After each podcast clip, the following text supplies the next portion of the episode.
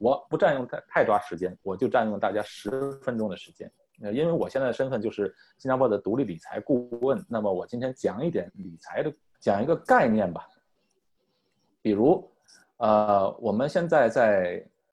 国内或者在其他国家，如果孩子将来打算送到国外做呃留学的话，甚至在国外能够安家置业的话，那首先面临的家庭问题就是一个怎样规划孩子留学，还有。最重要的，怎样规划？那我们的这个储备金，怎样给孩子规划出国的这个储备金？啊，那新加坡呢，就是呃一个比较好的做这方面的事情的地方。那很多人都想教育基金呐，教育保险啊，想的这个问题其实很多，也挺复杂。但是呢，其实我们可以化繁为简，把这个问题简单的话来想。今天我就给大家简单的概括一下，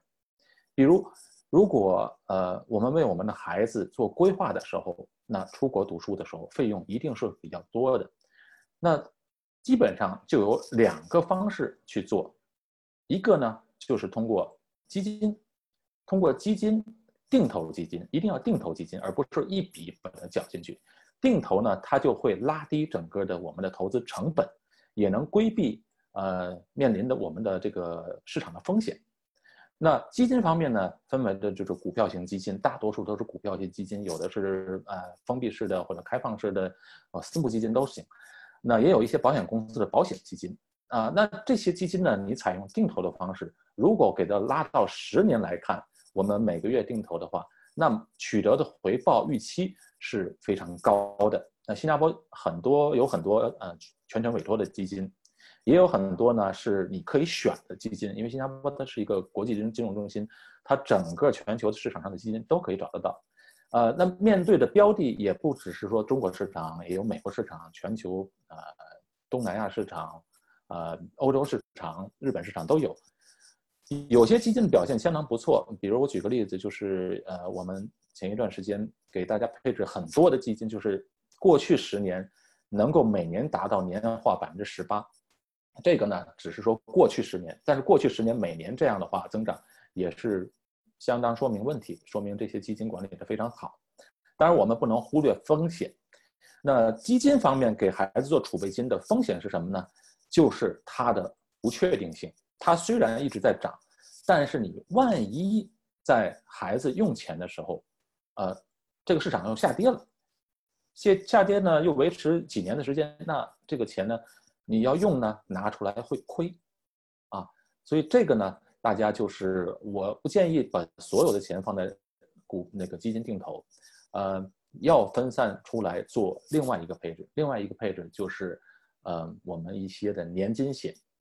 许多人把年金险就看作是一个养老基金、养老险一样，其实不是的。年金险啊，呃，里边有两种，第一种呢，我们可以为孩子规划的就是。呃，这种呢就是一个终身型的和非终身型的。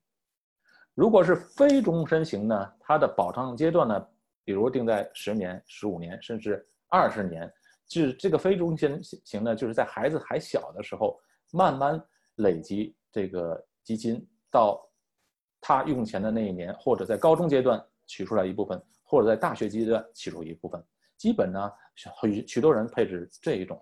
但是这个呢，呃，属于就是专款专用了，因为很多人就是想我这笔钱就要放在这儿，这笔钱就干这个用，啊，当然是可以，呃，大家都可以有不同选择。但是这一块呢，呃，它的风险是什么呢？假如如果你时间过短的话，那收益是不高的。那比如我们刚才说的股票型基金，它的收益一定是高的。那在新加坡的，呃，在演示方面呢，这个计算方面都是以百分之八以上来这个的年化来计算的。那么在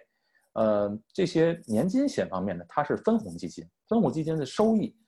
比较低，但是非常稳定。但如果你放的时间太短，比如十年左右的话，那它的收益不高，而且也存在一个受市场影响的这个风险，因为它是就是我们预十五年后那一年必须要拿出来，那拿出来呢要看市场的表现啊。那还有一种呢，就是终身型的年金险。其实我比较喜欢终身型的年金险，因为什么呢？因为它比较灵活。你看，我们慢慢累积一笔钱，在一个终身型的年金险，我们可以分，呃，五年缴齐或者分十年缴齐。